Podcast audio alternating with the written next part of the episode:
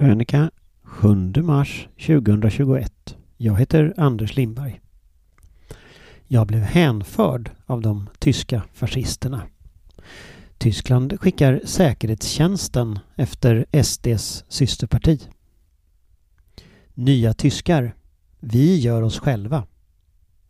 Jag minns valaffischen mycket väl. Den föreställde en vit höggravid kvinna utsträckt på en äng med höstlöv. Det är snart fyra år sedan och vi satt på ölstugan Garten Lokal zur Erholung i Sachsen i sydöstra Tyskland. Heiko Hessenkemper, 61, från Alternativ für Deutschland, AFD, var huvudattraktion. Sejdlarna med Freiburger, det lokala ölet, klirrade. Ausplundrung und Auslösung, sa Heido Heiko Hessenkemper. Utplundring och utrotning är Angela Merkels politik. Utplundring för att hon vill skicka tyskarnas surt förvärvade pengar till Grekland. Utrotning för att hon tänker ersätta det tyska folket med nya tyskar, muslimer från Syrien. En av de unga välklippta männen bar en gul Yakuza-tröja, ett märke populärt bland tyska nynazister. Ingen i ölstugan reagerade. Heiko Hessenkemper blev 2017 vald till förbundsdagen, den tyska riksdagen. Han tillhör högerfalangen i AFD, vilket var ganska uppenbart när jag följde honom genom de små byarna utanför Dresden under förra tyska valrörelsen. Ölet växlade, men överallt samma kortklippta unga män, samma känsla av gemyt och samma gemenskap. Det var lätt att skratta med och trots min skoltyska försökte folk lyssna tålmodigt. Sverige? Jaha, prinsessan Madeleine? När jag kom tillbaka tyckte min redaktör att jag hade framställt AFD i för positiv dager. Jag hade åkt på någon slags Stockholmssyndrom. Som när kidnappade personer börjar sympatisera med sina kidnappare, tyckte hon. Reportaget fick skrivas om. Hon hade en poäng. Jag hade fastnat för skärmiga detaljer. Kandidatens hängslen, kakorna, intresset för den svenska kungafamiljen, idealismen och de pittoreska små byarna istället för den mörka skugga som vilade över landskapet. Jag hade försökt förstå för mycket, blivit hänförd och kommit lite för nära. Det är ju därför man har en redaktör. Det var en nyttig läxa. I veckan beslutade det tyska författningsskyddet, Bundesamt für Verfassungsschutz, att sätta AFD under övervakning. Det har blivit så extrema att de hotar demokratin.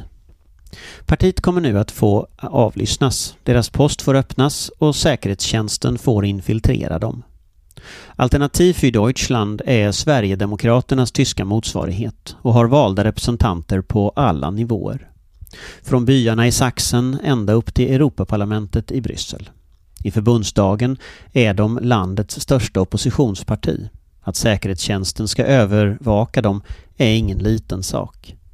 Men det är inte så överraskande. När förbundsdagen valdes 2017 gjorde tidningen Die Zeit en genomgång av AFDs 92 riksdagsledamöter.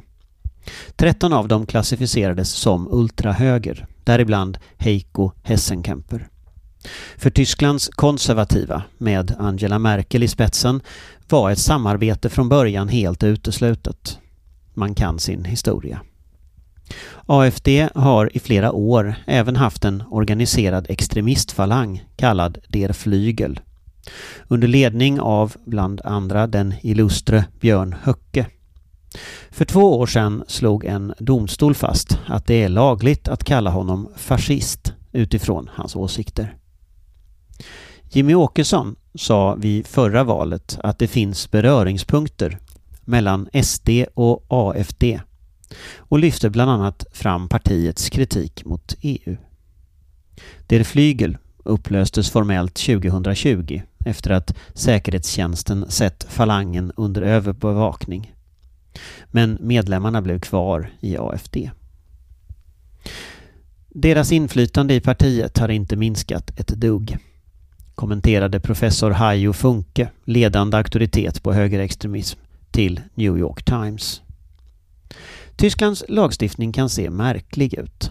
AFD är invalt i parlamentet av väljarna i ett demokratiskt val. Ändå granskas det med metoder som för tankarna till grov organiserad brottslighet. Orsaken är naturligtvis den tyska historien. Adolf Hitler kom till makten efter ett demokratiskt val när dåtidens konservativa valde att samarbeta med honom. När Björn Höcke kallar det nationella förintelsemonumentet i Berlin för skam går larmklockorna överallt. Inom politisk filosofi talar man om toleransparadoxen efter Karl Poppers bok Det öppna samhället och dess fiender från 1945. Paradoxen ligger i att obegränsad tolerans leder till att toleransen upphör. Om vi inte är beredda att försvara ett tolerant samhälle mot det som vill förstöra det kommer både vi och toleransen att försvinna. Alltså måste toleransen mot det intoleranta ha en gräns. I Tyskland är den gränsen nu passerad för AFD. Sverige har en annan politisk historia. Ingen skulle vilja ha liknande regler här. Istället är eventuella gränsdragningar upp till de politiska partierna. Precis som i Europaparlamentet. I veckan lämnade Viktor Orbáns nationalkonservativa parti Fidesz den konservativa EPP-gruppen där M och KD ingår eftersom det annars hotades av uteslutning. Man kan tycka att det är på tiden. Fidesz inledde avvecklingen av demokratin i Ungern 2010. Viktor Orman är idag, likt Putin eller Erdogan, i praktiken envåldshärskare.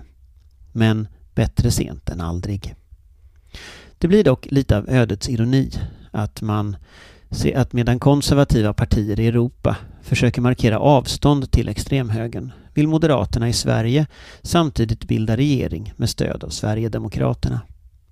Det intoleranta ska tydligen tolereras om man behöver deras röster.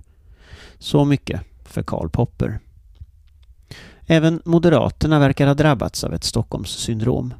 Deras vilja till makt är så stark att de inte ser vad som finns rakt framför näsan på dem. Men tyvärr kan ingen redaktör be dem skriva om. Precis som AFD har Sverigedemokraterna radikaliserats på senare år. Det var Björn Söder, inte Björn Höcke, som sa att judar inte är svenskar. Det är Jimmy Åkesson som i höstas hyllade de högerextrema hatsajterna och nu kallar svenskar med rötter utomlands kulturell belastning. Den stora skillnaden går inte mellan AFD och SD utan mellan Angela Merkel och Ulf Kristersson. Dagens konservativa i Tyskland är nämligen inte naiva. Du har lyssnat på en podcast från Aftonbladet. Ansvarig utgivare är Lena K Samuelsson.